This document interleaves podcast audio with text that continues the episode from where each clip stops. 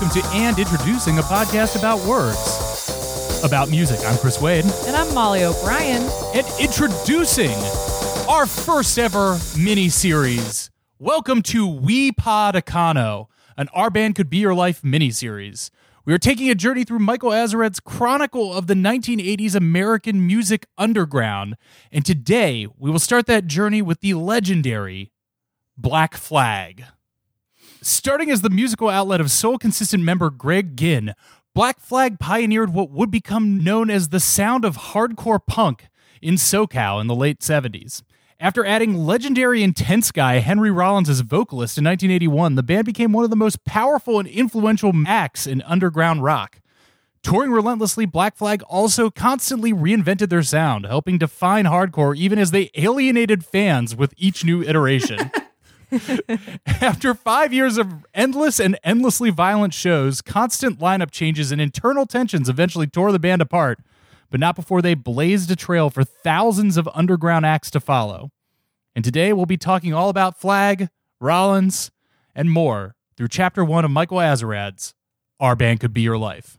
But first, let's introduce our own guest. He's an artist, comedian, and dungeon master of the insanely rude podcast Rude Tales of Magic. Folks, it's Branson Reaches. Hey, how you doing, motherfuckers? Are you ready to bring that getting beat up on stage energy to this podcast? Am I ever? God, I've been ready since, honestly, I'm less ready, but I like started getting ready at fifteen, and it's just been like a entropy of like of life and age ever since. Now I'm just thinking of like, what if there were, what if there was a podcast that was as uh, violent and intense as a Black Flag show? Just like moshing and uh, getting into fights and stuff. Who, pulling who will, fans on stage just to beat the stage, shit out of them as they them try to beat the shit out of you. Knuckle sandwiches. Yeah, I think that'd be cool. That'd be a cool thing to do. You guys should try that. We're not there yet in podcast development. We're still to, in the early stages. We're in like the um the the sixties of like podcasts as Roxine, where it was like considered uh, too too rude and uncomfortable to grow your hair beneath you, uh, longer than your ears. Mm. Oh yeah, it was like the whole uh, all of music was like military school. Yeah, exactly. But give it another twenty years, and I'm sure that there'll be podcast shows where kids are getting beat up at. I think that sounds cool and good. Uh, so here we are at the beginning of a journey through the eighties underground rock scene in America. Uh, spanning indie, punk, college rock, all sorts of that, those things. But we start at the very beginning with the uh, band that, tri- that led the way for them all, Black Flag. Uh, certainly one of the uh, angriest, uh, most alienating groups. And, and I say angry as like sincerely angry, because there's a lot of rock bands in the eighties who are like kind of pretended to be angry, like all that yeah. hair metal, like we're not going to take it stuff. It, it, it seems when you put it up against Black Flag, it seems a little uh, like a put on, you know? No, Black Flag had the courage to be difficult to listen to. They were so angry. Like, they're, it's like Happy Mondays level, just like bad vibes, even at their best. Like, it's mm-hmm. it's a pain. And I love Black. I mean, Black Flag's like, you know, one of my top bands. But like, boy, uh, Greg, I think like Greg Ginn is like, he's definitely one of my favorite guitarists. And of my favorite guitarists, he is the one I like the least. Does that make sense? Like, he's so unpleasant. Yeah. Mm-hmm. Uh, yeah, relentlessly unpleasant is a good way to des- describe them. And they have that kind of energy where they're like, they're so angry, you're surprised they can even finish the songs before they just throw their s- instruments down in uh, disgust at themselves. Yeah, and each other. Yes.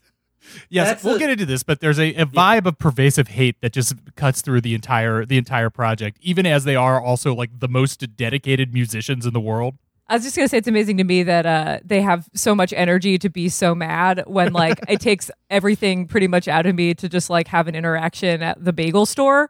I'm, I'm just impressed by their, their fervor. Yes. Uh, dedicated, consistent hate and anger, but in a way that really uh, energized a lot of people. Mm-hmm. So let's start, as we usually do on this show, by uh, going around and saying you're, like, what what brought you to Black Flag? And, uh, you know, Branson, you said that they're one of your favorite acts. Uh, how did you get into Black Flag? Acts makes it, it does make it seem like I'm like seventy or something, like I was like present for it. Like, no, I was, I think I was fourteen, uh, you know, near D C, just get like getting into punk and like getting into just not doing my chores, you know, like that kind of like that vibe. And, and, you know, it's like, you know, report cards were coming home. This is like year ten of this at that point of like report cards were coming home, and then I was grounded, and like that was just like a cycle of of uh, of behavior that I was not, you know, uh, liberating myself from. And at that that was sort of like the um, the soil that I think it was. It was either Rise Above or T V Party, but I think it was T V Party was like the single I heard first, and I was like, well, this is it. This is the rest of my life. Like, this is it's so they sounded like, I mean, first of all, you know, it's like this like incredible like Dukowski like bass line that like do do do do do. It's a like if you and I was bad. I was bad at playing guitar. I was playing guitar, I was playing bass at that time. I had my friend's bass that was his dad's, but it just became mine and I just like stole it essentially. But I had a very had, similar situation. Yeah, it's like, you know, you have a, a group of friends and there's just sort of these like communal instruments. And I just like, yeah, yeah. I got someone's dad's like Rickenbacker bass.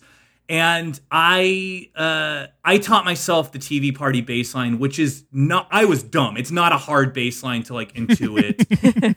It's not like Waiting Room like fucking knocked me on my ass. Yeah. But like T V Party you can handle. So I learned that. And then like from that, it was a, instantly, it's that like thing people say is like, oh, you know, like we had Elvis on the radio, or like we saw the Ramones live, and that taught us like you don't have to be good. It's like that's very liberating, you know. It's very like uh, pat now in your thirties, or I think I I say I'm twenty-four. You know what I mean? Like that, like yeah.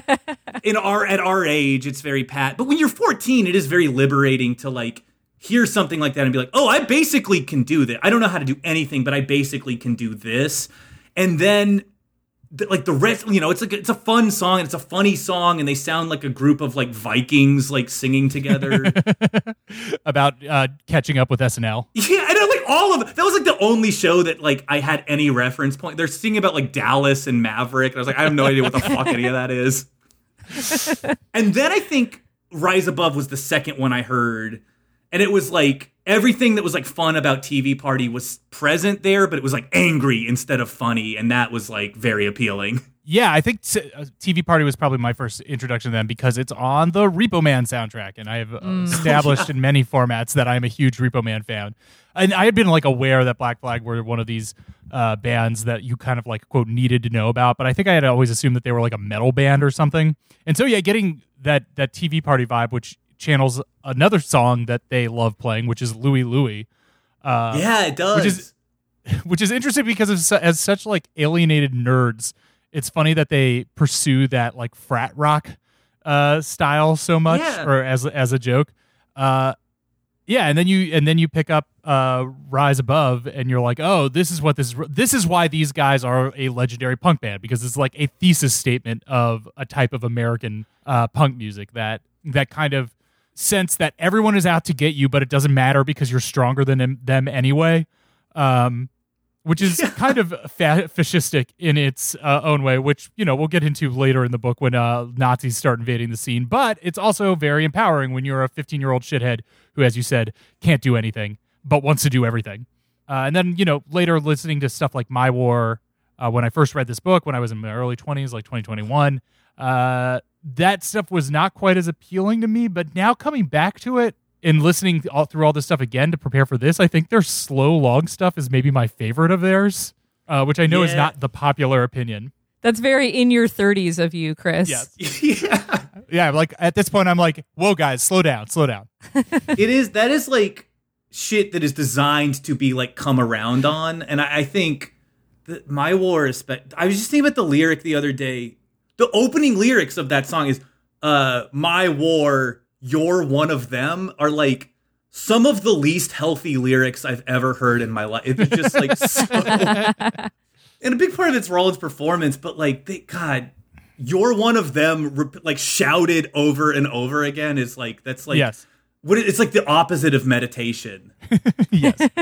Uh, Molly, what are your Black Flag experiences? I mean, I I knew of them when I was a youth. Um, I I definitely did not engage so much in like the hardcore bands and like didn't know enough of their like backstories or anything. So they kind of all like blended into one another.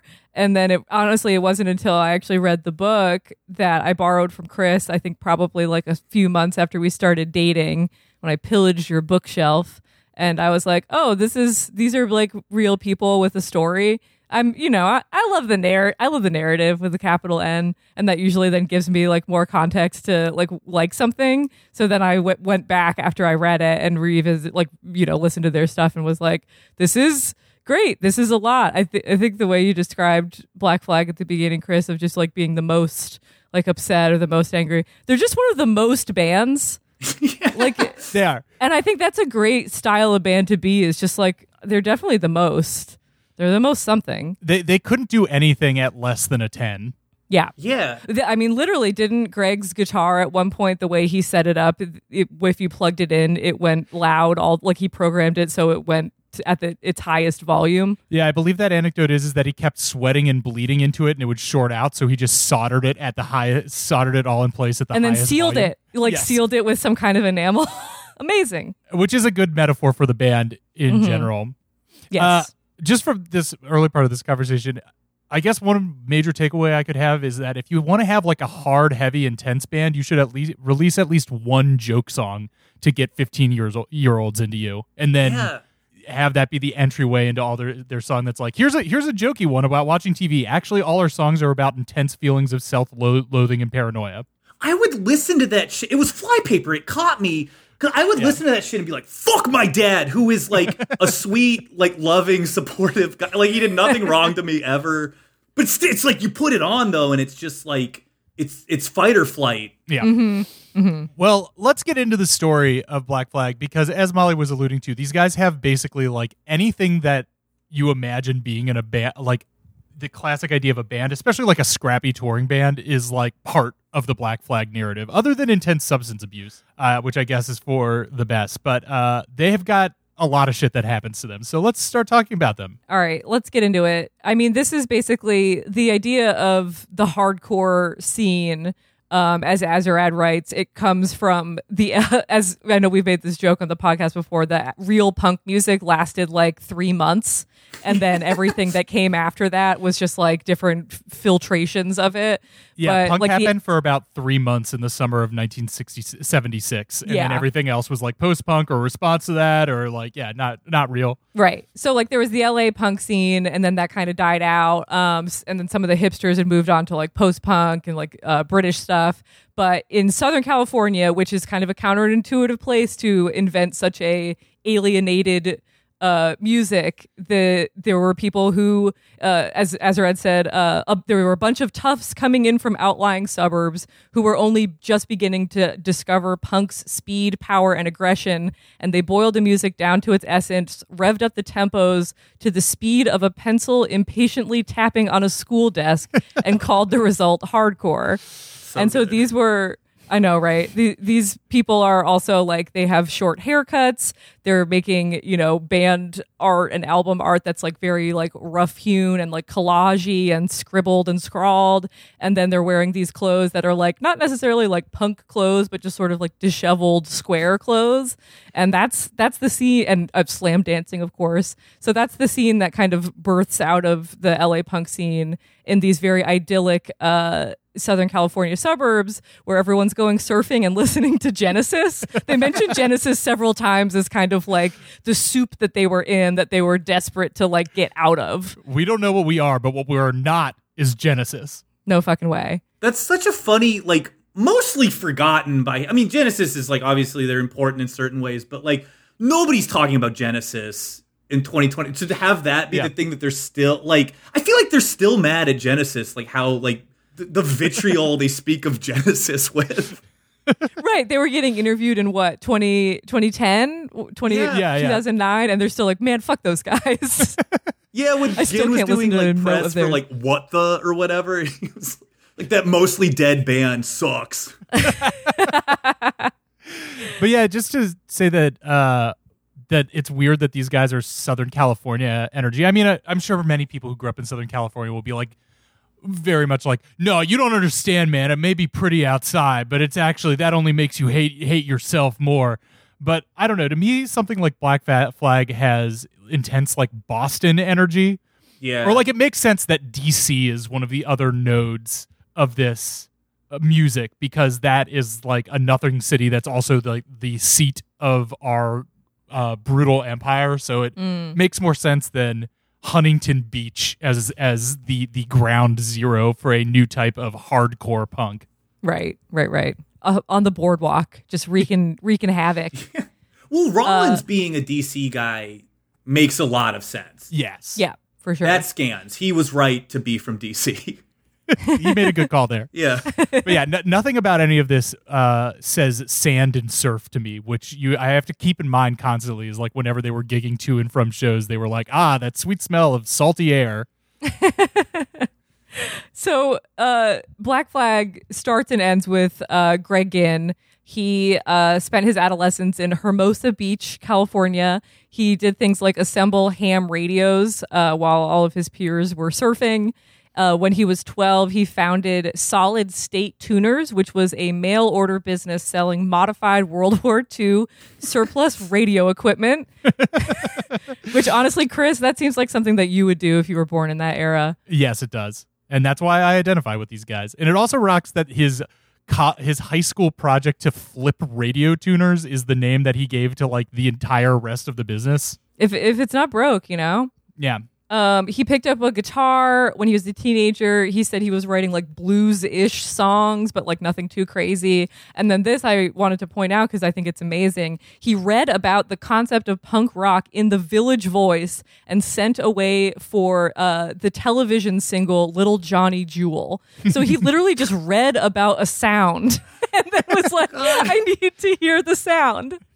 I can't I can't deal. Like, that's, it's so crazy that now you have access. You can just be like, oh, what's that sound like? Boop. You had to mail away for it. I can't it believe being it. Little Johnny Jewel, too, is such an insane, like, first punk song to hear. Yes. Yeah. That's one of the things that, like, television being one of the progenitors of, of punk is also very funny to me because most of their biggest songs sound more like prog than than punk. So it's funny to think of, like, see, like see, reading a Village Voice article, seeing a picture of the Ramones, being like, these short, fast songs full of aggression and bursts of power, and then sending away for a single that's like seven minutes long of yeah. a storybook, uh, like fable of like a weird little man with all these spindly, crystalline guitar parts. I'm gonna play a little bit of Little Johnny Jewel. Yeah, I would like to. I would like to hear. Oh, he's so cool. He had no. He's just trying to tell. Just gonna skip it a little bit.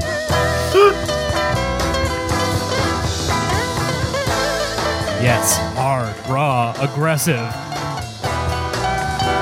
This is dad-hating music right here. Yeah. You know what I can hear? I know this isn't the chapter, but I can hear a lot of uh, what D. Boone would have picked up from this. Mm-hmm.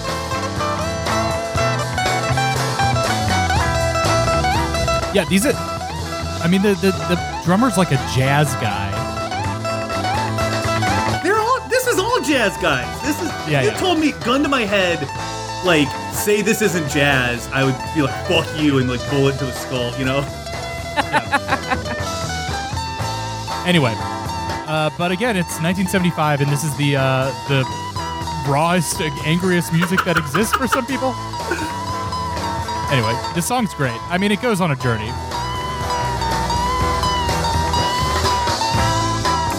I mean, I I do understand the, like, I can do that that you could get from this. Yeah. Like, this solo. Come on. Yeah. Yeah, it's just a lot of bends. Yeah. I could do that, I think. Um, so he was inspired by this this punk music. He started a band called Panic with acquaintance uh, Keith Morris. Another uh, sort of theme in Our Band Could Be Your Life, but Black Flag specifically is like, it's never like people who are like good buddies. It's always like two people introduced to each other at like a show or a yeah. party being like, you guys are both psychos. You probably will like each other.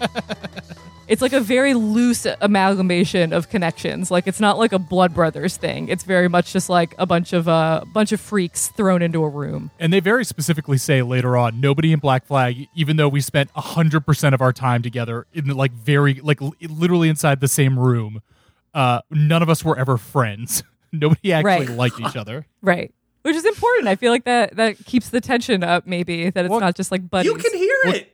You that mm-hmm. is, those are not warm sounds that they're producing. That's not the sounds of friendships or like a a playful like punch on the shoulder. That's like a That is a hit to the shoulder to knock the guy over. Yes. Yep. Spilling his beer everywhere. Yeah, they are they are they are professionals, and it is a workman-like relationship. um, it, Panic, the band, they uh, played quote played parties to universal disdain, unquote. That's how you know your band is is there's something there. Uh, there's some lineup changes, and uh, they changed their name to Black Flag because someone else, shockingly, another band already has the name Panic. Um, and their first show as Black Flag was at a moose lodge in Redondo Beach. And during the first set, Morris began swinging an American flag around, much to the displeasure of the assembled moose. That's the detail that kills me, that it wasn't just like they had rented out a moose lodge for an all-ages show. It was that the, the actual mooses from the moose lodge were still there. I mean, if we learn anything from, from Lodge forty-nine, it's like, I feel like people who are in those sort of fellowships, they're like, yeah, I'm not busy. Yeah. Can you fucking imagine you go to fight in the Pacific Theater, you come home, decades pass, you're just trying to hang out with some friends of your same age and temperament. It's like a twenty-year-old Keith Morris is like, fuck the government. He's like, this is not this is not the country that I fought for. Oh yeah, sure. The lodge booked a band for the for, for Thursday night. Some kids are going to come out and play some some guitar thing, and Greg Ginn just starts playing the the um, awfulest guitar sound you have ever heard. God. um, the they finally they they uh, put some songs on record. Uh, it was their music was engineered by a man at a local studio who went by Spot, who ended up becoming like the in-house engineer and producer for S S T. Shout Spot, out Spot. Spot said of them, uh, they were just goons and geeks, definitely not the beautiful people. uh, Spot throughout all of this, and I, I'm pretty sure he keeps popping up throughout the book. Uh, mm-hmm. Very comes comes across very much as like the most put up, one of the most put upon men. Yeah. in, in show business, a guy who's just trying to record all these these demons uh, doing their their stuff. There's a, I don't think it's in the book, but there's definitely a quote of his about Damaged where somebody was like, why does it sound like that? And he's like, buddy, good question. Like they wanted it to sound like that. Yeah, that's a that's a real unsung hero of the, the guy twiddling the knobs for, for these yeah. freaks. Uh, um, should we listen to a little? This is the Nervous Breakdown E P, it is, right? Yes. Here's a little Nervous Breakdown.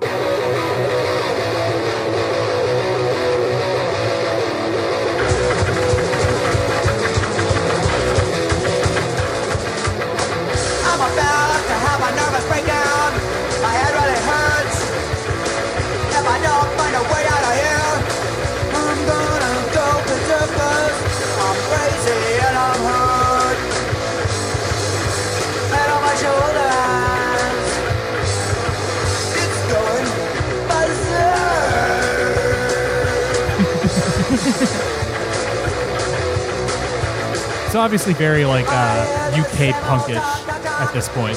Yeah, it, I would. I, I want to preface what I'm about to say with this is perfect. I think this song is perfect and sounds perfect. I, I'm not giving it a note, but this is a bit of the like Bob Pollard, like clearly learned to sing from listening to Invasion Rock, like really doing like a Johnny Rotten.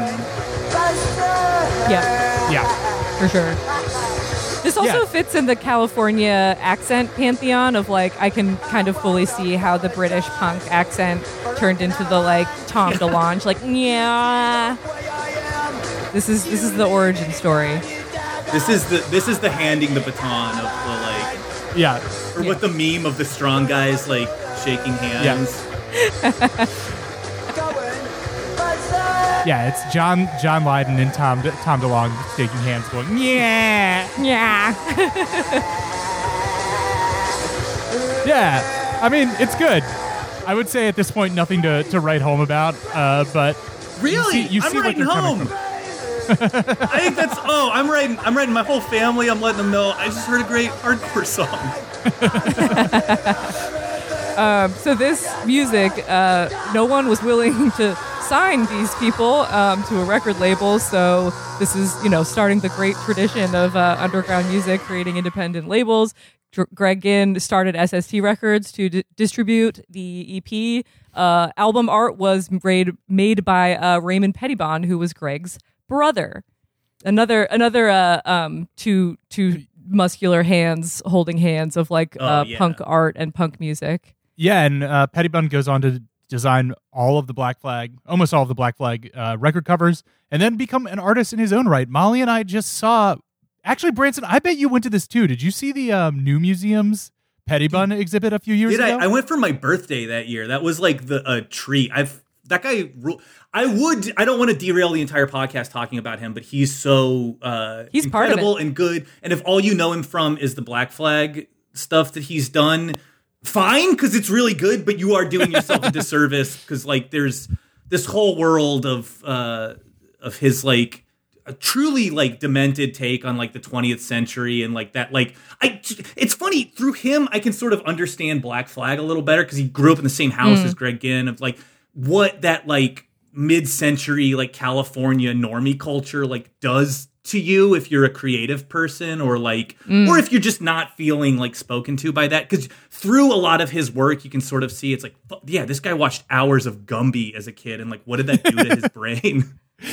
I, I totally get what you're saying about the Pettibon exhibit, uh, like making Black Flag make more sense, uh, even if Pettibon's work is, is much vaster in its own way than than him. Because yeah, it's it's like the, the Black Flag album art is just this tiny window to open up it, into a huge space of Pettibon art, and it and it kind of retroactively defines all all that stuff. He's cool. And go look at some images of Pettibon art. Azerrad also points out that like it. It's not just like dumb guys making loud, angry music. Like there's, there is like a little intellectual something, something to it. Like there's, yeah. there's more going on upstairs.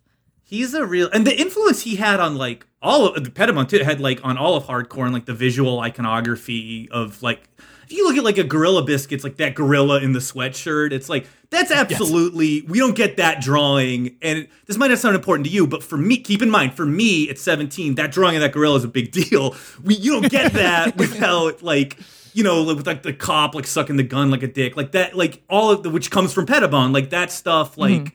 it's a conversation that I, you know, I think it's still going on. I mean, this is the highest praise possible. I, he is like the highest, most platonic ideal level, raised to the highest form of artistry of like a seventh grader etching something into his desk with a ballpoint pen. Yeah. Like that elevated to its highest form of artistry. Mm.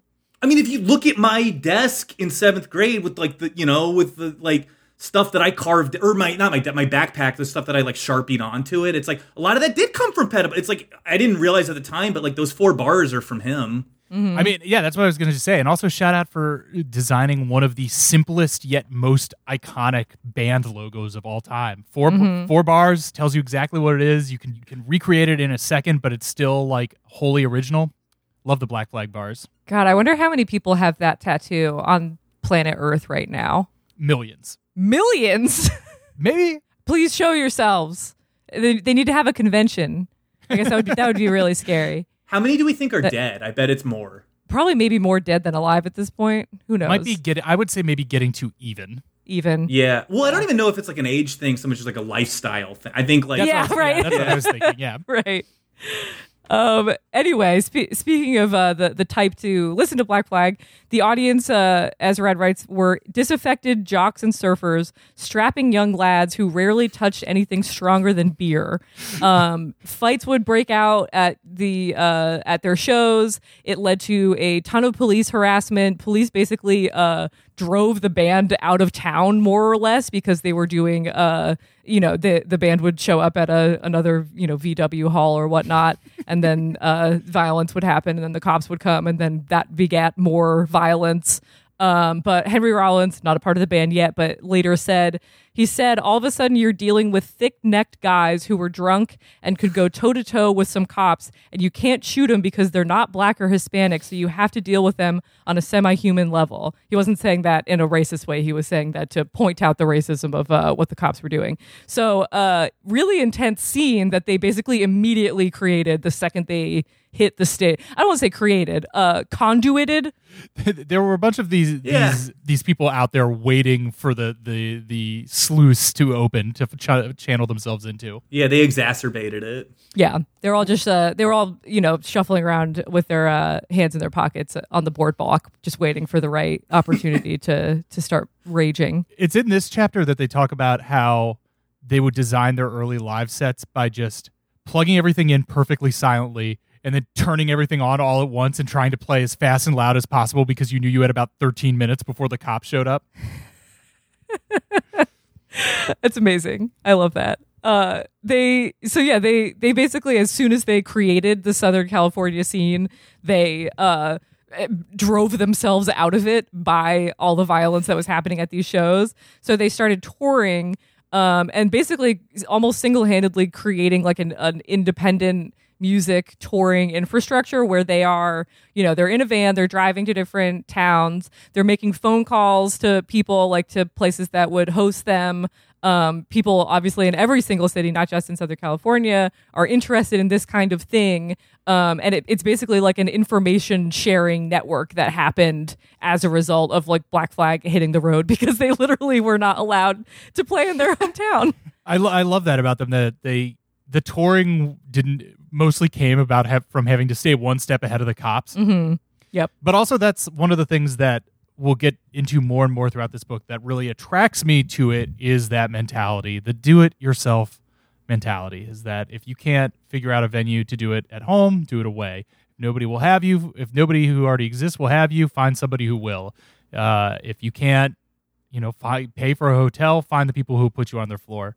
Uh, and that's the part of this, uh, you know, despite, I mean, Black Flag's really great. Uh, a lot of them, uh, things about them are inherently comical, but that is the part about all of these bands that I find so admirable, is just figuring out how to do this stuff on their own. Oh, yep. Yeah. I mean, if somebody ever, like, the you know, uh, um, the Royal We, like, if somebody were to ever compare you to Greg Ginn, if they were to compare you to Greg Ginn as, like, oh, philosophically, you have a lot in common with Greg Ginn and, like, this feeling of independence and do it yourself and, like, make the thing you want to see in the world happen, that would be a huge compliment. Any other comparison, it's like, oh, interpersonally, you really remind me of Greg Ginn, would be just like, put, like, bury me alive and just do the world a service. Yes, precisely. Yep. Which is the comedy of this book. Yep. Um, the funky thing about Black Flag is that they had not really landed on their ideal lead singer. So they had had Keith Morris.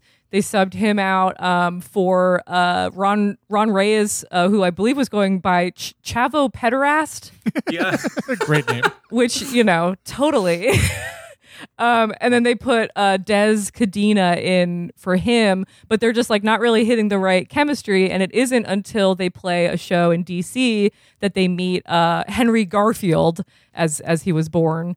Um, who was from, you know, he had an interesting background. He was from like a nicer D C suburb.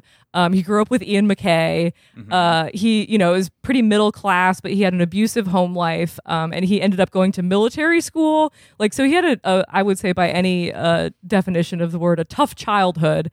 Um, and he himself, he said, I accumulated a lot of rage by the time I was seventeen or eighteen.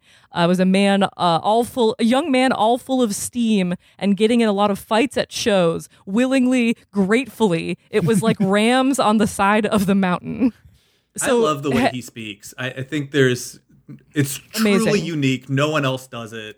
He he has such a, a clear. I mean, we should honestly just do an episode alone on on uh, Get in the Van, because his tour diaries are also so it, cool. for for the lifestyle he was living, and then his perception and communication of that lifestyle. It's like so crazy how different it is.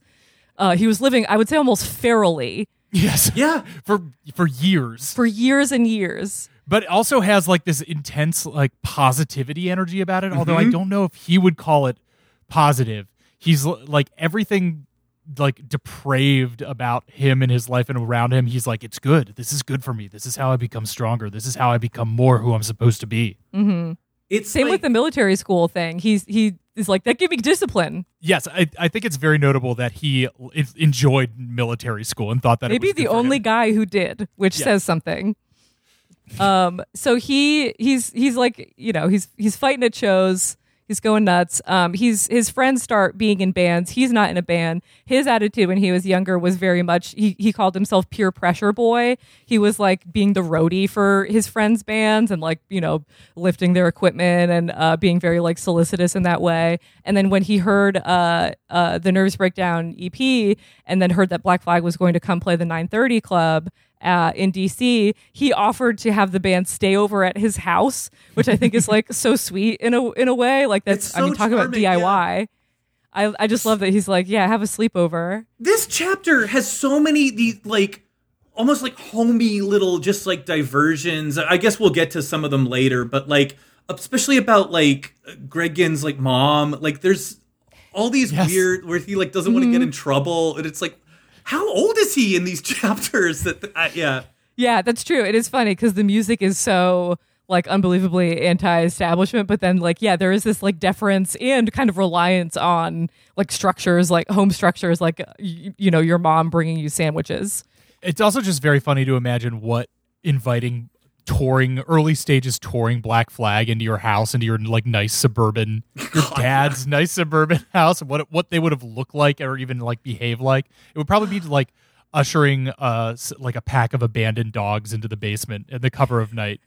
Just to, to give them like a you know a, a a bone of meat to gnaw before kicking them out the next morning. God. Um. So they they come and they they play the show, and Henry himself it kind of offers himself to take the mic for the song "Clocked In," and it had an effect where everyone was just like, "Damn, this guy is really channeling something very specific," and it's it's kind of cool. Um. And then you know they. show was ended, they hit the got in the van and left, and a few days later like he basically got the call to like audition and then join the band. Like this all life really came at Henry fast because he was definitely I can't remember what job he was doing at the time. He was managing a Haagen-Dazs. There we go. So like he he was on a path to do like you know to he was he was on one level, and then he just like blew it all up, which I think is a great lesson of like if you get the call, yeah, you take gotta. the call. You know, the other thing about Rollins and like, you know, like uh, taking to military school and like really being some, like there's a there's a lot to, to that. But one thing that I think like this speaks high. I'm very defensive of Rollins. I know he gets like a bad rap sometimes, and like some of his behavior has been uh, somewhat south of admirable. But like mm-hmm. the I do think it speaks volumes that he to this day is on good terms with his boss from Haagen-Dazs. I think I did not know that. How yeah, does he still know who that guy is? Why would he stay in touch with that? I mean, just kept in touch, and they're a good. Th- he describes him as a good and fair man. Like that's, you know, that's that says that's something. Great. Yeah, that, that man lives by a code. Honestly, we and yeah. we should all we should all learn learn a lesson from that. Yeah, it, it is funny. I mean, going back to that, the sweetness of this, that that for a band that, you know. If you were making a cursory description of them, uh, might you might say like, oh, hardcore punk, anarchic, or whatever. That th- this is a band that lives and dies by structures, and that they all need structure, like kind of desperately. And yeah. in a way, maybe that's what like some of the anger is and and punkness about it is about is like not finding the structures that they need or would you know make them happy or healthy outside of being in like the the the angriest band in the world. Right. This the touring structure too of just like that that is a strict thing that you have to adhere to. You have to get in the van every day and yeah. drive to the next place and play the next place. One of the I mean, we'll talk about it in a little bit, but when they ended up like completely broke because they literally they tour so often, they're in like a double bind because they tour so often that they can't get jobs when they come back because they're barely back, but then when they're on the road they're obviously like not making any money either, so like that weird limbo of just being like ne- needing to do something but like not just not quite being uh uh not thriving. Yeah. I'll say that. And then just also I'm sure you're about to get into this, Molly, like the to talk about the structures that that uh Greg Ginn kept is like eight hours of rehearsal a day, six days a week. Uh when they toured they do like two hundred fifty shows a year or something like that. Yeah, I think uh, at one point they did like fifty-six shows in like sixty like two days. Just like something absolutely absurd. Absolutely brutal scheduling. I mean, it's it, it is military like ri- rigidly militaristic in a way. Mm-hmm. Honestly, I well, think it's more the military I think gives you more breaks than that. Like that's a yeah. yeah. And more food probably too, more chow. Yes. This is um, more, so, that schedule is more like coming back from the military and then like America doesn't take care of you. It's like, that's like yeah, what yeah. they were subjecting themselves to. They really did belong in those, uh, in that moose lodge then. the, they were, they were uh, kindred spirits. They just didn't realize it. Yeah, there needs, to be a, a, there needs to be a V B F hall, a Veterans of Black Flag hall. I mean, a, a national like crust punk uh, association of... of recreation halls would be pretty sick. Yes. There's something among there. Other things. It won't make any money, but it'll be pretty fun.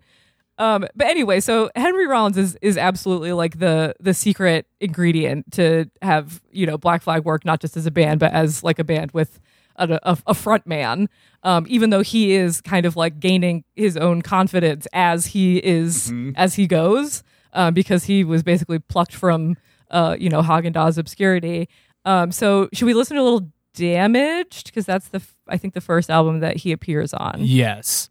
I mean, we should do Rise Above because yeah. this is like the one. But then mm-hmm. we can play a little T V Party afterwards because obviously we all love that song. Yeah. Uh, Rise Above, first track of Damaged. Here we go.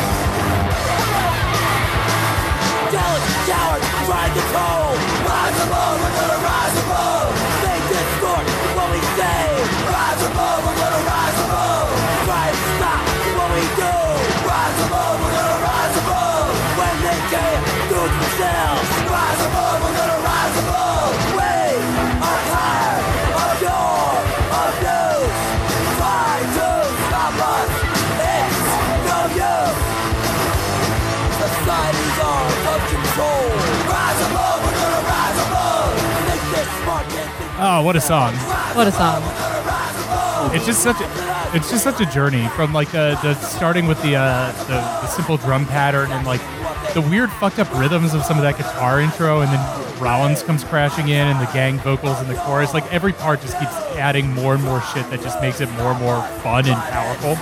They operate rhythmically like you're driving a car in manual that you don't totally know how to drive. And it's and it's like churning onto the next like segment. Yes, that's very true. Uh, Molly, I, I sometime in the past week you just looked up to me and said, "Why don't more bands write the songs like Rise Above?" It's just good. It's short. It's intense.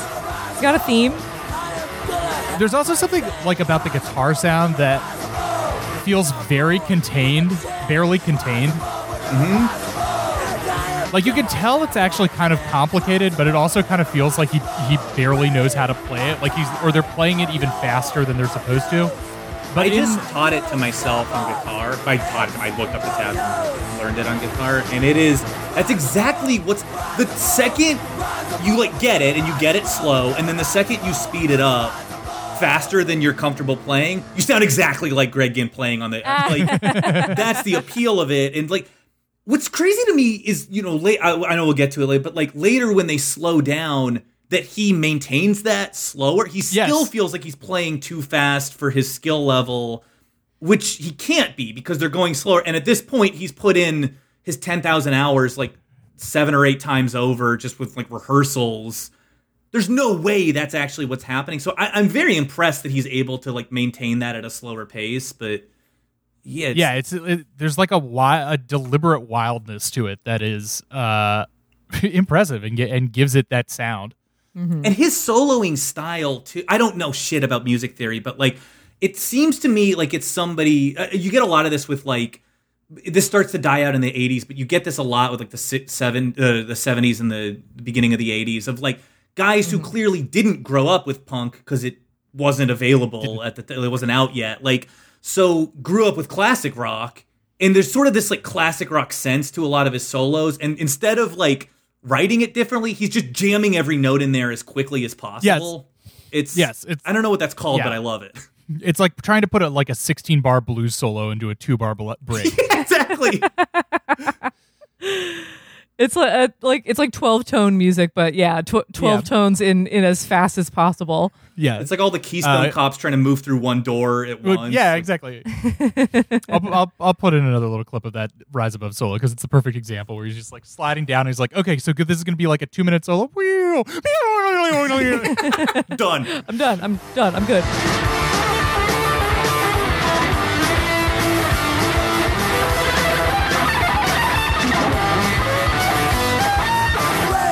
Uh, here's a little T V party. All right. T V party tonight!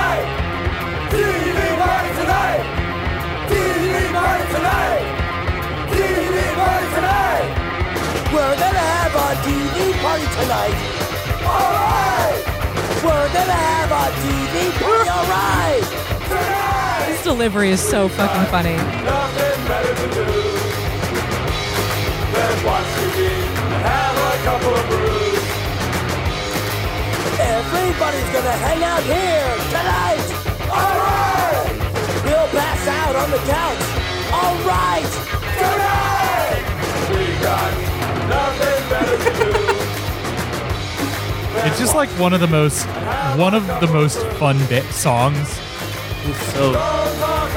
You know what I'm realizing as I listen to this now, is when I play uh, the D and D podcast, whenever I play orcs on that, I am just doing Black Flag. They're all they're all just members of Black Flag. Yeah, are they all wearing I'm... little like the black bicycle shorts? Yeah, honestly, I mean I'm thinking of them like that. You know, fan art that yeah. can differ, but. You know, I'm the cannon guy, and yeah, they're all wearing little bicycle shorts. Why go into the outside world at all?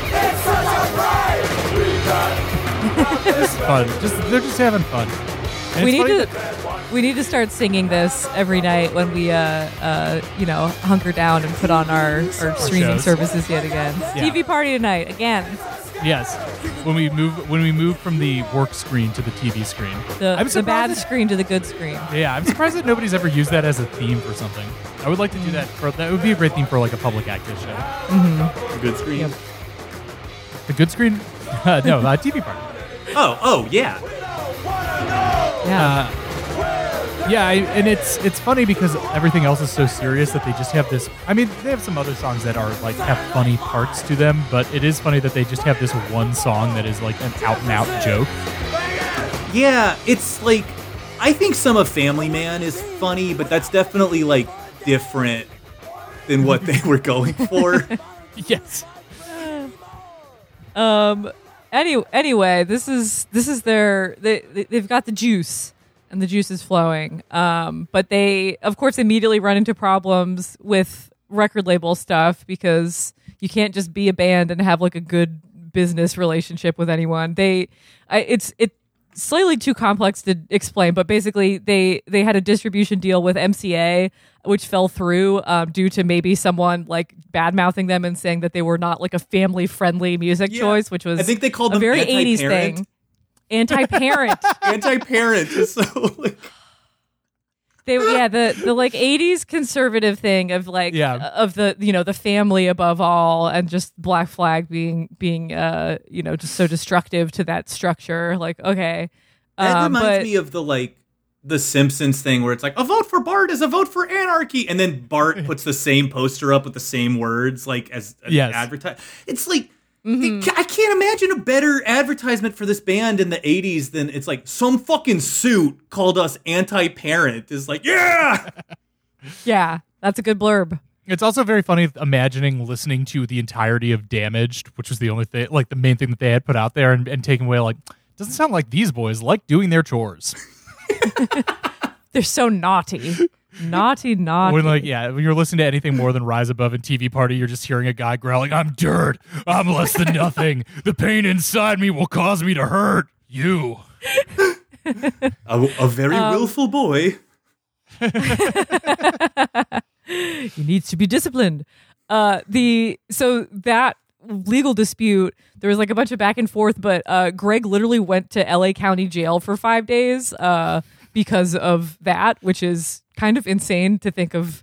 I mean, there's a lot of insane ways to go to jail these days, but uh, releasing a record uh, puts you in jail. Yeah. And uh, he he didn't speak much about the experience, but the pretty much the only thing he said was that uh, it's not something that I would recommend. We've covered a lot of record label disputes in this show, but this is the first guy that uh, we talked about who actually went to jail went over to jail. A record label dispute. Yep. I was going to say, to his credit. And I don't mean this as like this as a point against Greg. I have plenty of negative things to say about Greg Ginn, but like deserved to go, just by letter of the law, like stri- like flagrantly bloat broke the law, knowing that it would send him right. to jail. Like he knew what he was doing. Right. Oh my God. Uh, yeah. And then so like that was then the crucial like I think it was a couple of years where they technically weren't allowed to release music, which obviously is not great for. Your career. Um, they were touring in the meantime. They the a description of their nineteen eighty-three European tour was absolutely horrific to read. Um, they said, in Vienna, Henry Rollins tried to protect a stage diver from some overzealous bouncers and got punched in the jaw by the stage diver for his trouble. Another just great metaphor of the kind of energy that was... Uh, prevalent at these things. Insanely, at the same show, when the police came, the crowd beat them up, took their uniforms, and allegedly killed their police dog. Jesus Christ. Like, I, what? The the what European the European punk audiences of this era seem absolutely monstrous. Chaotic. Incredibly chaotic. Which is funny because you imagine, like, you know, the the The Americans are usually seen as like the, the brutes or like, you know, the uncultured or unmannered or like rednecks or whatever. But then you hear any show, any like European punk show at the time was was like, yeah, about twenty guys in the audience tried to stab me with shards of glass. That was a good show. Here, yeah. Here's the hypothesis. Uh, were, were European audiences maybe more violent because they knew that they had healthcare that could take care of them if they got injured at a show? I can crucify a child because I can go to the hospital. uh, the flip side of this was that they were talking about an Italian tour date where there there were Italian punks all like glowering around the club entrance, and they were trying to enter, and they were like worried that they were going to get their ass kicked. And finally, they got out of the car, and the Italian punks uh, wanted to hug them, kiss them, and give them presents. Such a passionate people. Oh, we love the Black Flag. Oh, Mister Rollins, come on. We, I'm we a bring favorite you. Band. They wanted to put we a are... long string of spaghetti between their mouths and, and eat it. uh, talk, talk about some something that I would like w- really wish there was like video of, or would just like to be on the a fly on the wall of, is like an Italian Black Flag show in like nineteen eighty-two or three. My God. Seriously. Uh, pro- very indescribable vibes. Uh, Italians, I will say, are a theme in, in all of these books we read, as like people just go, they're like, yeah, we played a soccer stadium, uh, and then there was a riot after, um, but th- no one seemed that concerned. Like that's that's pretty much par for the course for large Italian crowds. What are you gonna do? What um, are you gonna do about? There's a kissing riot. Yeah. Every, everyone's uh, uh, getting into a scuffles, trying to kiss each other on both cheeks and just bumping into each other. Um, so they, they're touring a bunch. They're not making that much money. When they're off tours, they basically are starving, uh, save for the grace of uh, uh, Greg's mom, who like brings them like avocados and like cheese sandwiches and uh, like apple juice or whatever. But I really like this quote from Greg. He said, "I never considered it rough. I considered it not having money. But I always think if you're asleep on a floor, how can you tell the difference anyway? You're asleep." To which I say, you you can tell the difference when you wake up in the morning and your back hurts real bad. Yeah, that's spoken also, like a twenty-two-year-old. Yeah. Well, it's also funny. Greg's actually older. Like, he's in his early thirties at, uh, during this time, I believe, right? I don't think I realized that. Was he? Well, so, like, Henry Rollins is born in sixty-one, so he's, like, twenty at the beginning of this. But I believe uh, Ginn was born in, like, early fifties? fifty-four. Like fifty. Okay. Well, yeah. Yeah, okay. So yeah, that's he would have been, I guess, thirty. Philosophy. Yeah, thirty by the time like My War comes out. Yeah, Jesus, what's his uh, what's his regimen? I what what vitamins is he uh, taking? Eating a cheese sandwich and half an avocado a day, sleeping on the floor, and practicing Black Flag songs ten hours a day. That's that's some kind of way to be physically. um, Henry Rollins says, uh, at the end of the day, we had no money, we were scruffy, we stunk. The van stunk. Everyone was against us, but you'd hear that music and know, oh yeah, we fucking rule. So there you go. Um, they, of course, are having lots of interpersonal troubles. Uh, the ye old band lineup switch up happens.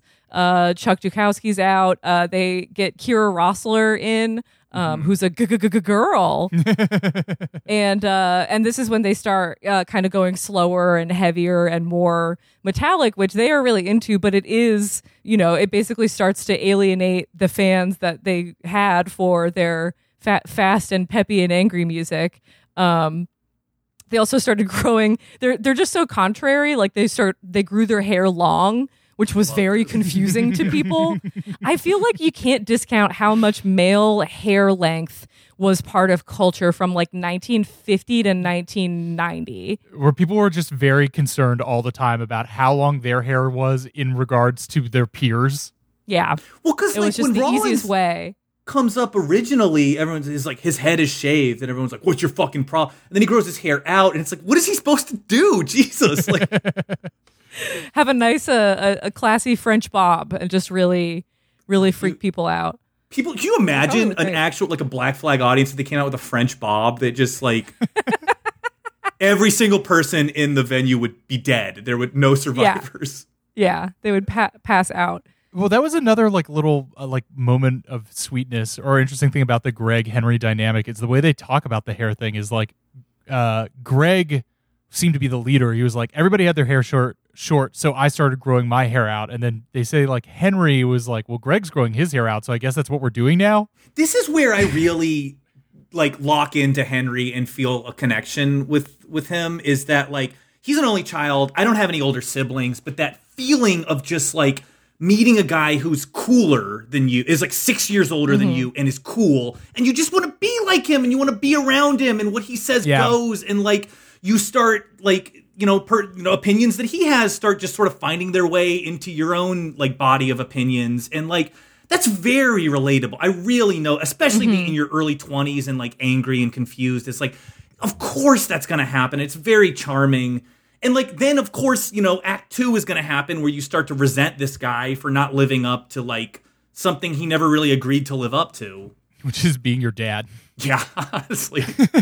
Well, that, and that, yeah, and we're getting to that part because as we talk about, like, these growing tensions and that thing about uh, Greg and what he said about going to prison is, is reminded me of this, is that Greg does not like to talk about anything. God, yeah. No. If, especially things that are bothering him, he thinks could be improved, situations that he would like to change. Those are things that he does not uh, enjoy talking about, which uh, creates difficulty when you are a twenty-three-year-old like Henry who is trying to live up to the standards of this person who is both uh, your friend, your coworker, and your dad. Yeah. The the the, uh, the other like weird dynamic is that like it's that I, I I don't know how much it's repeated in like musical history is like it's Greg's band yet Henry becomes like su- like the guy like he's the one who's doing all the interviews because Greg doesn't like to do fucking press and so like Henry's the mouthpiece and he's like the visual and like the the look but like he, it's at the end of the day like I I do wonder if there was something there where he knew that he was not ultimately in control of the band like the band yeah. lived and died by Greg. And I I, he, I lose a lot of sympathy for him there, too, because it's like, buddy, you put one of, like, music's most charismatic people in front of thousands of microphones and, like, journalists, like, constantly for years and years. What did you fucking think was going to happen, you moron? Right. Like, of course he was going to take over the band. Like, that's, it's not his fault, really. Yeah. Clear, clearly, the, his presence and way of being, like, that's not... You can't stop that. I do also think it's interesting to note along those lines, just to fill out that thing, is that even at their height and when Henry was really coming to his own, Greg was still writing like most of the lyrics. Mm-hmm. Okay. I don't think I, I picked up on that, but that's interesting. Because, yeah. yeah, then then Henry goes off. I, I guess we'll, we're basically there that he, you know, he's going more in, into the spotlight. He's kind of changing the way that he's interacting with people. Uh, uh, Azerrad described it as uh, becoming an insular, malevolent character straight out of a Dostoevsky novel. Jesus. Which honestly, I'm like, I, I hear that. I'm like, damn, I kind of want to embody that every once in a while because that's so not my style. But just imagine like rolling out of bed and just being like, ugh. Like, I'm not going to have a pleasant interaction with anyone today. I choose violence. I'm going to wake up and choose violence. That is, yeah, it's like six years of just choosing violence every day in a row. It's like, that's what happens. Yep. uh, he he is one of the greatest examples in this era of like wearing a mask or the mask wearing you. Mm. Uh, it's also just talking about, we talked about at the beginning of Henry Rollins as a type of guy. And at this point, I think that he's like a brand new type of guy. And trying to figure out what exactly mm-hmm. that is is very interesting to me because it's like at different points you get different ideas about him. Like, it, what is he, like a doomer jock? Early on, I think in the eighties for sure, that's definitely like the the energy he's putting out there. But he's like, he's like a poet warrior when and that seems like a fake kind of guy. Like that seems like something that's like made up, but like he he's like he is that. It's yeah. weird. It's just Very like confusing. With a lot of Black Flag, it's just like it seems fake and then it's like, well, at a certain point like it if it was fake, you would have stopped. Like there's just it's right. exhausting like that after you know, I'd say after three years of just being a constant poet warrior, like you've whether it was real or not is immaterial because it's real now. Right, exactly. Yeah, and it also, it's like, even if you if you think of him as like the soul of a poet, which he clearly develops later on, he has like this this gentler side of him emerges. At this time, like one hundred percent of his poetry is about him considering himself like worthless and, yeah. uh, you know, needing to be to eradicate himself and those like him from society for the benefit of his own own spirit. Like that's like the energy that he provides. I mean, he straight up, that's that's like a Family Man lyric. Like he straight up says a lot of this in the songs, and it's like I do think a big part of maybe why, you know, it's not mine to, he's a human being, he's not mine to like armchair analyze, but like I I would imagine the like, you know, the last twenty, thirty years of his life, how much like uh, positivity has like has come in there, and like how happy he seems as as a person. It's like, yeah, it's probably because he worked through it. Like, well, mm-hmm. what was he doing there if not like working through that stuff? Like, I, you know, you, you read some of this yeah. chapter and it's like, this is unhealthy, but you know, it's a certain, certain type of therapy, I think, to like put all of that out there and like externalize the internal. And then like, yeah, then you get to spend the last twenty years just like being in David Lynch movies and like having fun. Yeah. Yeah. I mean, yeah, not to get all like uh, examining toxic masculinity, but like, uh, I don't know. There's a lot of stuff that we read about that you could look at from a twenty twenty-one lens and be like, that is bad. That is cancelably bad. Yeah. And like at the end of the day, this is someone who like I think has measured kind of public change in the way they are, even if the way they used to be was clearly a certain flavor of like, I think, valid frustration with being who he was at that particular time in America. And to discount that is just ignoring a huge problem. I think, you know, yeah. several decades later, Eminem grabbed the same uh, segment of the population, which is like suburban white dudes who are super pissed and they don't know why. And I, I don't know. I, I think now he's clearly occupying a slightly different slice of society. But you're right that like working through it in public got him where he was. And hopefully people can look at him and be like, okay, there there's a journey. There's a path there. Like there's a way out of, you know, just being constantly pissed all the time. Yeah. I mean, it's like what I said, I think before we were recording, is like we were talking about types of dudes, and like I really think Rollins is a load-bearing type of dude. Like other types of dudes have been built on the back of that, and then types of dudes mm-hmm. were built on that and built on that. And I think it's like it can only, I mean, look at Eminem, like it can only sustain itself for a few years really, but right. when you are, when you have like a nation of lonely, alienated, angry people, and you sort of present yourself as the most angry person and the most alienated person, it's like, of course, people are going to latch onto you and like build off of that. And then it's like, and then you work through it and it's like, oh shit, I'm still famous. What do I do with that? Like, yeah. yeah. That's the, that's the really awkward time. I think Henry did a good job of pivoting out of it. Uh, but I think too, the, the Eminem connection to like, further explore that, like uh it's funny because it seems the anger seems outward facing, but it, it is inward facing anger that then gets caught on by other people mm-hmm. who are also feeling that way, because like the the other thing they pointed out with Black Flag is like where they weren't quite doing the punk thing of being like fuck the government or like, you know, fuck Margaret Thatcher or whatever the fuck they were. It was vaguer and broader in that, and it let you kind of paint on that canvas of like whatever it was you were frustrated about. And like that I think is ultimately more potent in a way, because I think punk stuff now is like a little dated, but I think, I mean, Rise Above I don't think is dated at all. Like it feels like it's still relevant in this, like, you know, in capitalist America. We are tired of your abuse. I Who's mean they do the fucking I'm pick so- a guy. I'm so sorry to bring it to this, and I knew it was just like countdown till I did this, but like it's a little bit the Kiss method of what Kiss does, where Kiss, like all of their lyrics and all of their like branding is like people are trying to stop you from listening to Kiss. Like maybe ten people ever have tried to stop someone yep. from listening to Kiss, but like it's like you're in the army of Kiss and they don't yeah. get it. You're one of them is like, that's spiritually very, very close to what Black Flag is doing, and it's potent and it yep. works. Yeah. Yeah. Playing, playing with just like creating opposition, even when opposition isn't necessarily there, because it creates friction. That's so funny. You know, yes. the ten people on the planet who've been like, stop listening to Kiss. That's dangerous. Very bad. Very that, bad for your health. That, that Catman record, no, we you cannot have that. It's going to turn you evil. That's the kind of sugar who likes? It is just so funny. I, I mean, I know we we have to do a Kiss episode with you at some point, Branson, but uh, the the idea of holding both in your head that Kiss actually stands for Knights in Satan's Service and that God. There is a man with his face painted like a kitty cat on the front. That's how they would present themselves. Yeah, yeah. That tracks. That, that seems right. Um, to to take it back to the sort of uh, uh, downward curve of Black Flag, although I would I feel like people still really liked My War. Should we listen to something from it? Because it's it's they've got the fuck fuck to fans mentality at this point, where they're making music basically for themselves, and maybe not even for themselves.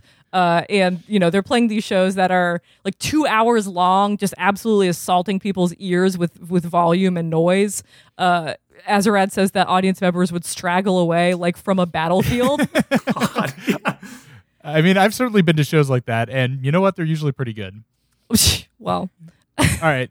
Uh, yeah, we'll, let's... we'll start with a little My War, and then I want to play some of the, uh, the, the slower, more side abrasive two. side two of this. Cool.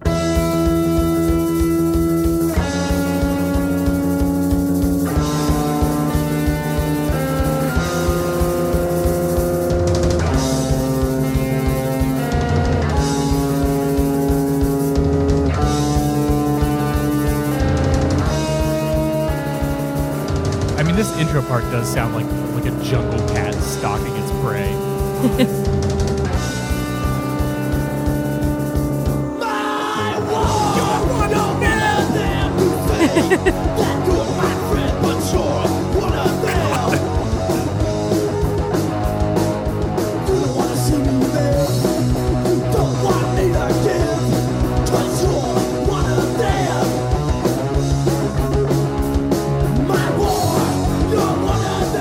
So effective. Who's them? It's not you. you. You should know you're one of them.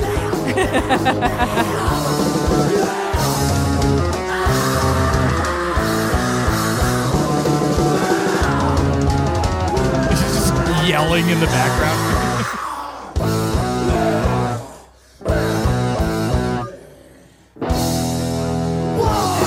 And we're back. Yeah. I know, it's almost like those little like like guitar like it's like almost whimsical in those lit transitions, but also incredibly uh, paranoid and, and angry. I mean, I, I really don't mean this glibly. This like gives me the memory of when I was in high school. I was uh, I was on Adderall and I overdosed by, by accident. I just took like I was already on like an experimentally high dose, and I uh, I either double or triple dosed by accident one morning, and I remember being in English class, and I thought I was having a heart attack, and I had to lay down, face down on the ground, and the, my teacher, like, ushered everyone out, and she turned the lights off. It was very kind of her. They called the, like, called an ambulance. Like, it was, it was horrible. And this yeah. song takes me back to that headspace of, like, having to oh. lay down. Not in a bad, you know, it's like, it's so hard for music to affect you as you get older. It's like, you cherish what does, and, like, this does, like, mm-hmm. It's just that horrible feeling of like, and those little moments of like, okay, I'm over it. No, I'm fucking not. We're back in. Like, oh my god, that's very that yeah, that's very uh, very evocative. The, I mean, it's yeah, what they're going the, for. It's you know, so it's like ne- they, the vibes are so bad. Yeah, it's a bullseye. Yeah. Uh, so that's My War, track one, side one of this. Uh, so then we go to side two, which which Azerrad. It takes great lengths in this book to describe how outrageous it was that they would release songs this slow and uh, this long. These all these tracks are like six minutes long. Uh, it is funny listening to this in retrospect, be, being like, yeah, I mean, this just sounds like a rock song.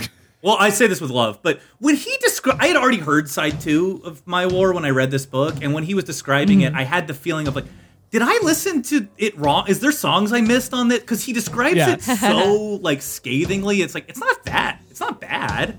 Yeah, I think it's it's mostly like taking it taking it from the perspective of somebody who is like really into Damaged and yeah. thinking that punk can only be a certain way.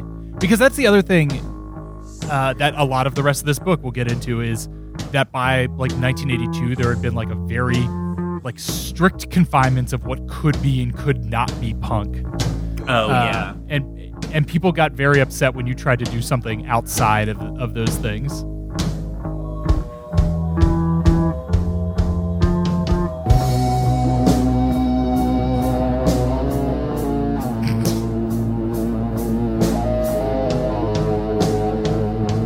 I mean, here's what I'll say. If you thought you were going to a Black Flag show and you thought you were going to slam dance and get in a fucking fight and then they play this, I can understand how you would just be like, oh, what the hell, man? Yeah. What am I supposed to, like, where's the energy release, bro? I, I think it sounds the, cool, though. I love it. And it's my feeling is, yeah. like, I, I, I would understand having that reaction. But then it's like, after ten more seconds, it's like, yeah, buddy, leave or don't. Like, it's not changing. Right. And if you don't like this one six-minute song, there'll be like twenty more minute-and-a-half songs after this. Yeah. Oh, my other favorite thing that we'll encounter often in this book is every time that he describes a band's first album, and it's like clock, ten tracks clocking in at six and a half minutes.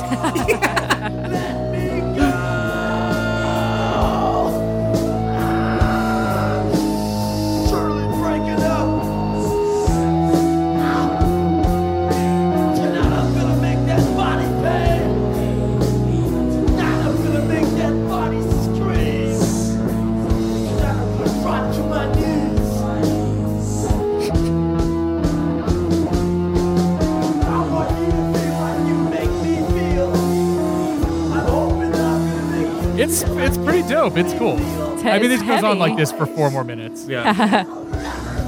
Let's listen to the whole thing. Yeah, we're going to sit here in silence and listen to the whole thing. Uh, but that is three nights off side two of My War.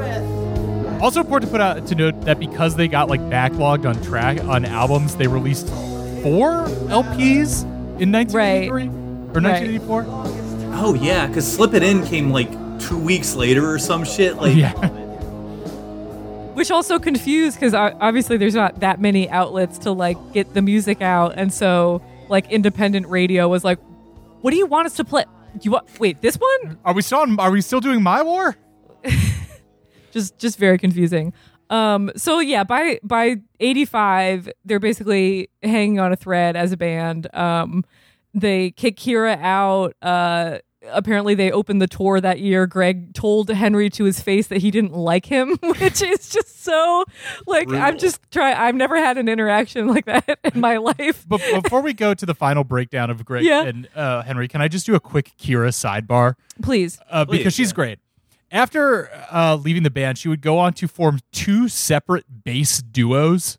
Cool. Uh, her and Mike Watt, who we'll get to next week, uh, were in a duo, a bass duo called Dose. Great name for she, a bass duo. Uh, which, I mean, it's just a Chad move to have to be like, you know what? No, two basses. And not only two basses, only two basses. Uh, she then went on to do a lot of uh, film work as a dialogue editor, including movies like Confessions of a Dangerous Mind, Under the Tuscan Song, and The Twilight Saga New Moon. Really? Yes. I didn't know that. Uh, That's cool. Yes. She has won Emmy Awards for her work on John Adams and her work on Game of Thrones. And check this shit out. She was on the sound editing team for Mad Max Fury Road. Damn. What a career. Cool. What a baller. Shout Very out Kira cool. Roessler. She gets Black a bum rap Fury Road. In Black Flag for sure. I'm just impressed she can like hear good enough to like uh, sound edit after playing like even a couple of Black Flag shows. So maybe she wore her ear earplugs. Yeah, it's hard to get a... Uh, a beat on her in this book because uh, her bass playing is is described it by like six different people as quote nimble, uh, which which feels gendered in a way. The smacks of gender. It does. But she she must have been a fucking real hard ass to tour with the Black Flag Boys for like over a year. Yeah. Yeah, H- Henry in a, a interview. I was I was actually doing digging. This is just my complete uh, personal interest. I was like, did he ever get married or have kids? And like looked looked into it. And he gave an interview about the important women in his life. And he described Kira as a slip of a girl who could who was still incredibly tough, which I thought was funny because I you know that's that's a type. Especially because d- during this era, towards the end, my other favorite tour detail is that Henry wouldn't travel in the van with them, but would instead get in the equipment truck and lay down on the floor in total darkness surrounded by the equip- equipment the entire time that they were traveling between places. It's such a, like, you can't call that a prima donna move. You just can't. It just doesn't count as one, but, like, it, it's got the spirit of one, but it's, like, something yeah, he's way not asking for better on. treatment. Yeah, yeah. yeah. He's just yeah. asking for, like, separate treatment. Yes. Just put me in the put me in the truck with the equipment. You fucking, it's like, oh, we got... Diana Ross is, is coming. She wants to be kept in the trunk face down. Stored like a plank of wood. Just be buried alive. He's also, just speaking to the, I don't know if you were going to get to this, but just also the vibes at this point where uh, Greg is traveling with like a suitcase with like a pound of weed in it at every time because he's just like an all-day blazer at this point, mm-hmm. where whereas Henry is not taking any substances other than coffee, quote, by the by the pot. He's uh he's doing the the comedic, you know, holding up the, the, the, pot, the pot like a drinking, mug. Yes, but yeah. actually doing that. But actually for real. That's um, one of my favorite so Black Flag songs, Black Coffee, yeah. I assume is written about making fun of him. I don't know what the... context of that celebrating, one. making yeah. fun, I don't know, something. Uh, um. So yeah, the, the band is is kind of uh is is is not not doing well. They their tour, the one where uh, Greg told Henry that he didn't like him. It's just like the same old shit. The crowds are more more and more sparse. There's still police breaking up their shows. Still fights. Um. I, it's illustrated by an incident where uh, uh, one roadie is so frustrated by having driven uh, a distance in the wrong direction that he starts a trash fire inside of the van and just drives for like fifty miles with a, a burning pile of trash just like sitting in the middle of the van. Um, and then meanwhile, there's bands like R E M who are, you know, independent, but they are, you know, looking toward major label deals and getting more uh, people listening to them. As Azerrad writes, the transition from underground to alternative was underway. Um, and the way that Black Flag kind of uh, deals with this, it's funny because it's not like Henry Rollins is poking at Greg and being like, let's, why don't we record like a, a nice uh, sh- sheeny pop album. Yeah. He basically says, hey, Greg, maybe we can make one album that is this like similar to the album before so our fans can stop like catching up to us. It's so gentle. And I think Greg, yeah. right? Like, may, like maybe let's like give the fans a chance to like get used to whatever our fucking vibe is before we change it again. And then Greg pulls the plug. Like his response to that is like, um, well, it seems like, uh, you know, that's going commercial. And uh, instead uh, I'm ending the band. And so the band ends in uh, and the, the way that he does that is he calls Henry up and says, and Greg says, not the band is over, but says, I quit Black Flag, knowing that Black Flag can't exist without him. That's a that's a flex right there. Yeah. What a fucking um, freak. I, what a weird way to do that. Just, uh, I don't know. Yeah. yeah. It, it feels it feels very, uh, I mean, passive aggressive isn't even the right word word for it. It's it's very just passive. Uh, it's like checkmate, check, checkmate Henry. Right. I think, doesn't it's Azerrad funny. say at one point that Greg Ginn like communicates telepathically with bad vibes? I remember that phrase really yes. sticking with me. It's like I think that he does say something like that, yeah. God. Oh my God. The thing I did I just didn't want to let go of because it's so evocative to me. And there's two little like mini stories in there. One of with the suitcase full of weed where uh, things get really bad with Greg Ginn and Henry Rollins because Greg Ginn's mom asks Henry, does my son smoke weed? And he says yes. Yes, which is like so funny. If you're older than seventeen and that's like a wedge between you and a friend, like you gotta fucking something's really wrong. Right. And the other is the Snickers story where Henry Rollins steals one dollar from like the tour fund to go buy a Snickers, and then somebody sees him eating the Snickers and they're like, where did you get that? And he's like, and it's a fucking, it's a problem. I can't, things have been bad in my, I've slept under a broken window in the winter that I couldn't fix. Like, I, I've been in, like, dire situations before, but I've never been to have to justify a Snickers to my bandmates bad before. That's bleak.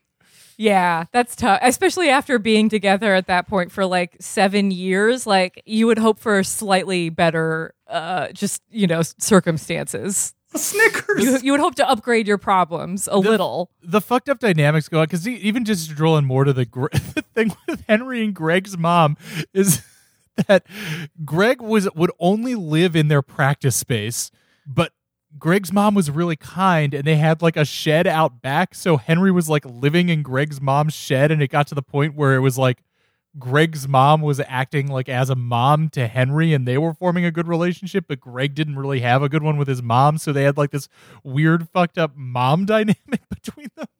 Oh, God. Nightmare.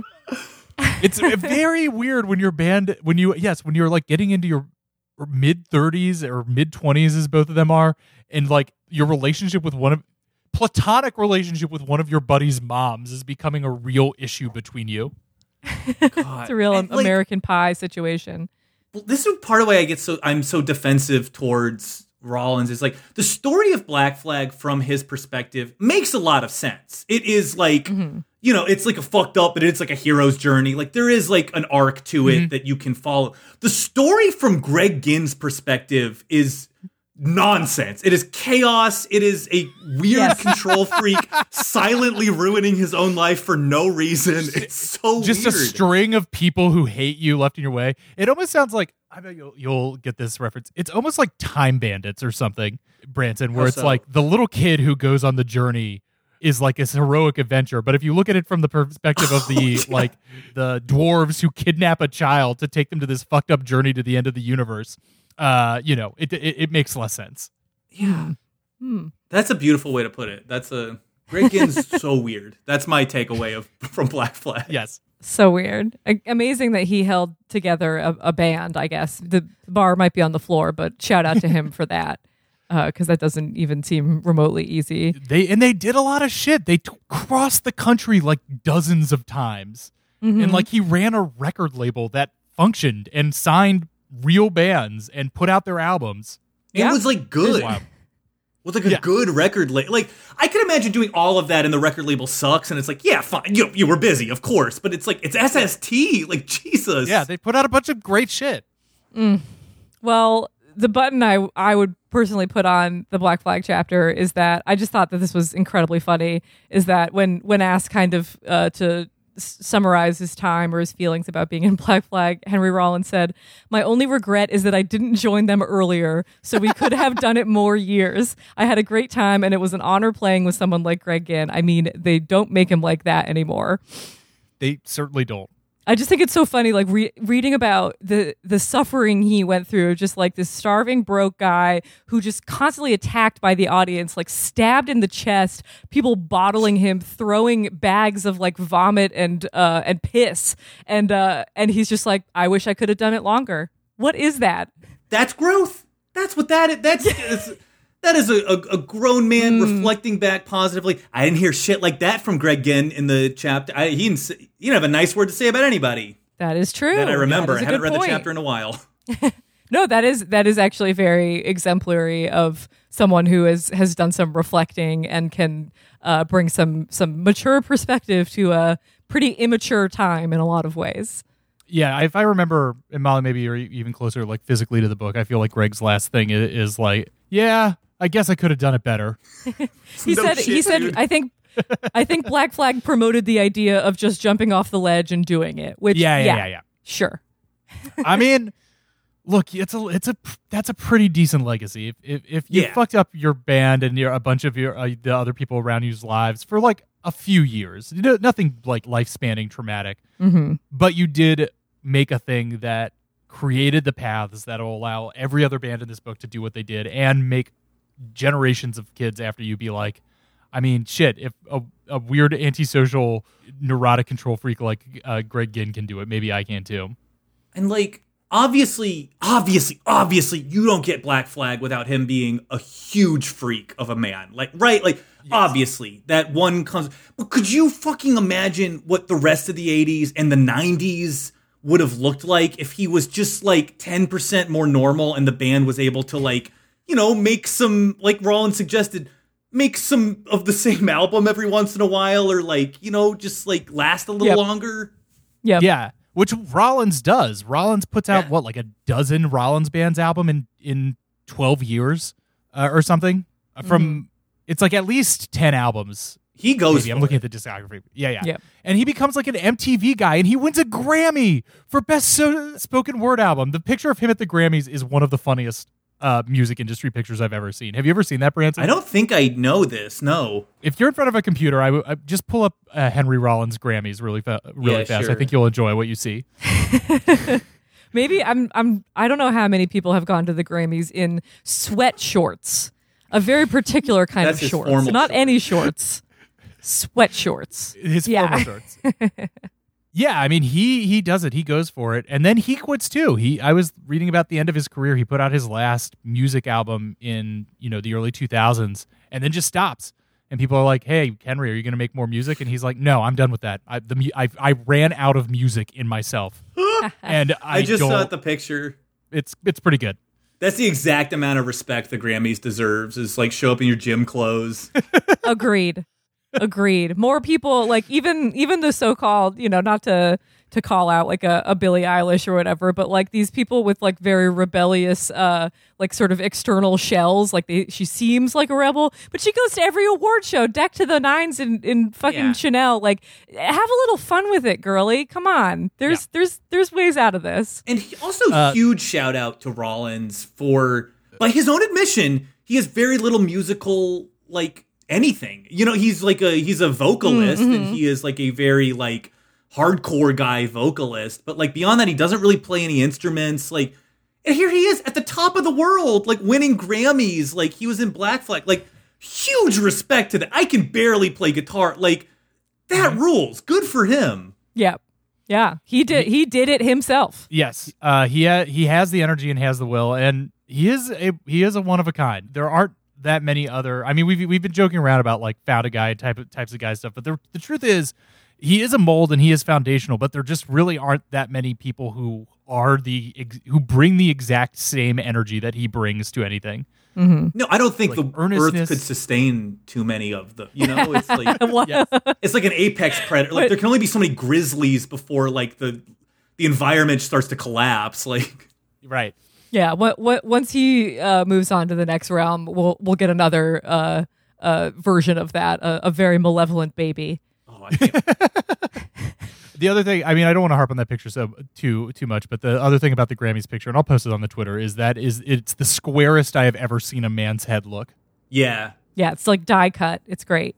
I mean, he's in great shape uh, through it all. Huge shout out to him. Yes. You know, wait. So if we're talking Black Flag.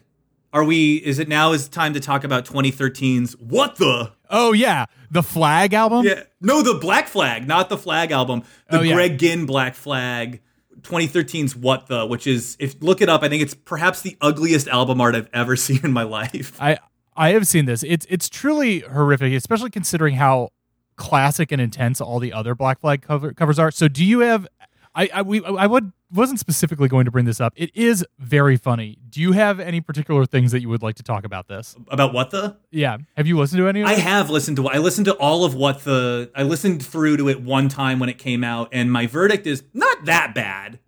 It's not good, but it's definitely like it has every right to exist, and like I might listen to it again one other time. All right. I finished. Right. I, you know, it's not terrible, but you know, uh, wait, do we want to talk about the Flag stuff with like the rest of the band? We could, yeah, we could talk about this. I don't think that we have any like notes prepared for this, but oh, okay. Molly, I'm not even sure if you're like aware of this, but in like no. the two thousands, basically competing versions of Black Flag got back together based okay. on different lineups because, of course, by the time you get to the year two thousand, there are enough former Black Flag members out there to compose like three different versions of the band. Uh huh. Could you so imagine if, like, Rollins the Fall did that and it was just, like, a city's worth of people? I mean, talk about another band that needs a pensioners program. uh, so the idea was that in, like, two thousand, late twenty ten, two thousands, Greg Ginn got a version of the band together to play, like, a few one-off ban- benefit shows and then also put out this album, What the? But then at the same time, some other competing former members of Black Flag got together and put together a, a group called Flag. Flag. Okay. That also played some shows. And like, I think the guy from Screeching Weasel did the vocals for the new Black Flag album. And then maybe um, Keith Morris did the Keith the Morris Flag. was, I, I was vocals what... for Flag. Yeah. I mean, it's like Dukowski was in Flag and like Bill. It's like. It's Black Flag, you know what I mean? Like, Flag is more Black Flag than Black Flag was at that point. it's, v- it's very funny. Uh, I don't think that there's much takeaway from it other than, like, bands are complicated. Yeah. And especially if you fire, like, all the people who you've ever had in your band until you have to fire yourself to stop the band from existing, uh, you're gonna and you're gonna wind up with situations like this. Uh, but it, it's just it's just funny. My my former Black Flag uh, members have have unionized. Oh God, that's a, that's all I got from the bookend. The, the bookend. So they are the first band covered in this book, um, because they, they kind of burn earliest and fastest. They were their shadow looms over basically everything else that happens in here. So as part of a mini series, we will be coming back, like most of the other bands, crisscross w- with these guys in some way, or tour with them, or uh, you know, put out albums on S S T. So you kind of have to know Black Flag before you know the rest of the scene, because they are the ones putting the you know putting the first marker down on all the. Um, On all the literally the venues and the flop mm-hmm. houses and the, the you know starting meeting the people who start the records and zines in these little cities across the uh, the, the the country as the scene grows up. But yeah, that's Black Flag. Any any final thoughts? It's uh I'm glad. Thank you so much for having me for the Black Flag one. I, I wouldn't have you you know you sent me a list of like oh which ones you I wouldn't have even dared ask for Black Flag. You know, it's like, oh, how dare I be the Black Flag guy? You know, it's like it feels like big shoes to fill, but there's such a like I sort of made me realize that they're one of my favorite bands. I wouldn't have thought of them as that, but it did sort of like make it occur to me. It's like, yeah, I just think in terms of hours logged and like just like what you're saying of like the the shadow that they cast over like the rest of how I listen to music and also how I like conduct myself in my own life is like mm. they were a big influence on that. I think in a good way, not the, you know, I, you take the good, you leave the, a lot of the bad shit, but like you take the good shit and there's sure. a lot that's there. And I do think it's very funny in the, I'm sure you guys will get into it, but in the rest of the book, it's almost like, um, I, I, I used to watch all, all the like thirty for thirty documentaries. Sure. And, oh, like, hell yeah. The, the Coach V one, it was one of my favorites. The like uh, the um, Survive in Advance, like, and they, you know how that college basketball team they come up against what's his name uh, Christian Laettner from Duke, and he's like this horrible, wretched villain who you just like despise. And then a little later, you watch the thirty for thirty on Christian Laettner himself. And that same story, it's told from his perspective, and it's like a farce. It's like, yeah, you know, maybe I was a bit of a jerk. What are you going to do? It's so funny to me watching Black Flag appear later in the book, and they like have all these cameos later on. And I think they're so mm-hmm. funny later on in the book, but that first chapter, you go through it, and it's almost, it's like tragic. It's like a re- classic tragedy. But then just to see, you know, when you, when you change the lens a little Zoom bit. Zoom out, yeah. Yeah, they're very, they're a very funny band. Anyway, thanks for having me. Yes, uh, you're very you're very welcome. This has been great having you on, and I think that this is the exact energy, uh, Branson, you're the exact energy I wanted to put on them, because they are, it is both deadly serious to them, but it is also extremely funny. So funny. How seriously they took it. And it sucks yeah. that this phrase is associated with Trump, because it is a perfect phrase to describe so many things, which is like, they're the perfect band to take seriously, but not literally.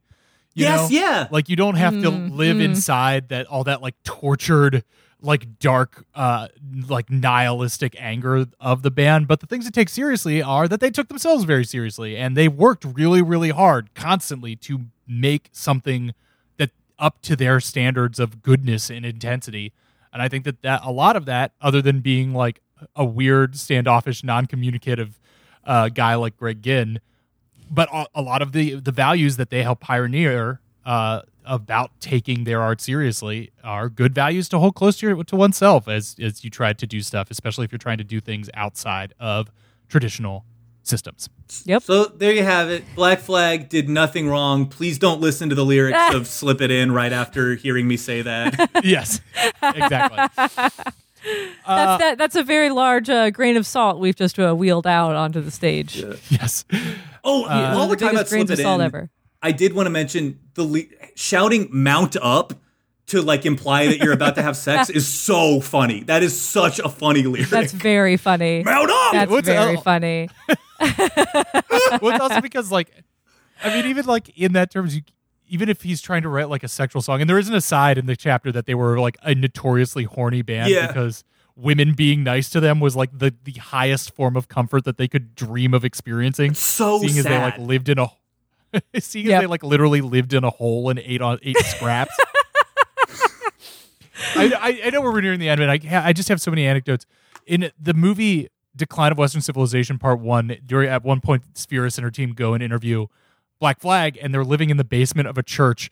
And there's just this hilarious scene where she's like going and seeing how they're living, and they look around and like one, you know, they're all they have like cots on the floor, and then they go in through the front door and like pan up through the room, and then turn around and you see over the door to the room there's this like tiny above the door closet, and Rollins just opens the door to it and says like, "I live up here."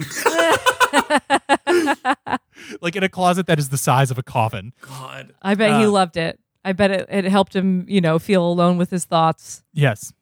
Um, but unless, Molly, you have any final thoughts? No, I I, I I feel good. All right, great. Well, then let's move confidently into the end part of this episode. Branson, thank you much for, so much for joining us. We yes. kind of already went through. Thanks the, for having me. We're glad to have you here, and you're happy to be here. Still uh, glad. Still glad. Still glad. Still happy. I think I didn't burn Do it you up. Have anything that you would like to plug? Oh, God, I got a few things. I got this book, Hell Was Full. Uh, I didn't talk about it once, but I got comics. If you liked me talking on this podcast, fuck it, maybe you'll like my comics. Uh, it's, a, it's from Oni Press. It's available wherever you get your books. Uh, don't use Amazon. Be a person. And uh, uh, check out uh, my podcast, Rude Tales of Magic, where I play D and D. It's um, honestly very similar energy to what I've been doing here and, and to Black Flag. Uh, if you're put off by the idea of a D and D podcast, I get it. With, the, with Black Flag energy? Yeah. I, I can vouch for Rude Tales. It is uh, wonderful. It is extremely well-produced. Branson uh, has the right combination of both like earnest, good storytelling and also just very rude tales. Thank you. Honestly, I think that, that Rude Tales does have uh, a lot of eighties hardcore energy to it. Uh, and that all these boys are just like rude little gremlins. I'm gonna cry. I I love to hear it. Thank you. Great. Unless you've got anything else, I I have no plugs other than that. This is the first part of this series. We're going to be releasing episodes slightly more uh, regularly during this time. Hopefully, going to try to get one of these out once every ten days. Wow. Uh, this is something I should have had before me, but. Uh, Give me a second to just look up so I can list the bands of Our Band Can Be Your Life as a teaser. One second. Boop, boop, boop, boop, boop, boop, boop, boop, boop, boop, boop, boop. All right. It's, uh, we've already done Black Flag. That's what we've been talking about. If you're still listening to this, that's the band. Uh, Minutemen, Idiot. Mission of Burma. Yeah. yeah. I don't know if you know this, but this podcast has been about Black Flag, dumbass. Uh, Mission of Burma, Minor Threat, Hüsker Dü, Replacements, Sonic Youth, Butthole Surfers, Big Black, Dinosaur Junior, Fugazi, Mudhoney, Beat Happening, and then hopefully uh, a bonus with uh, the man himself, Michael Azerrad. If you like any of those bands at all, you probably are, would be interested in all of them. This will be a, a really fun little series. I can't wait for this. We have guests lined up for guests. Uh, I can't say as good as Branson, uh, to Branson's face, but secretly as good or better than Branson. Yeah, no, I'm a- uh, uh, for, for it only all gets better. These, uh, you got to start high and then just go from there. Yeah. Uh, for all of these episodes, this is going to be a lot of fun. Please stick with us. Uh, the show is And Introducing. You can find us on Twitter at And Intro Pod, mm-hmm. or send us an email at and, and Introducing Podcast at gmail dot com. Our SoundCloud is, as always, at soundcloud.com slash and dash intro dash pod.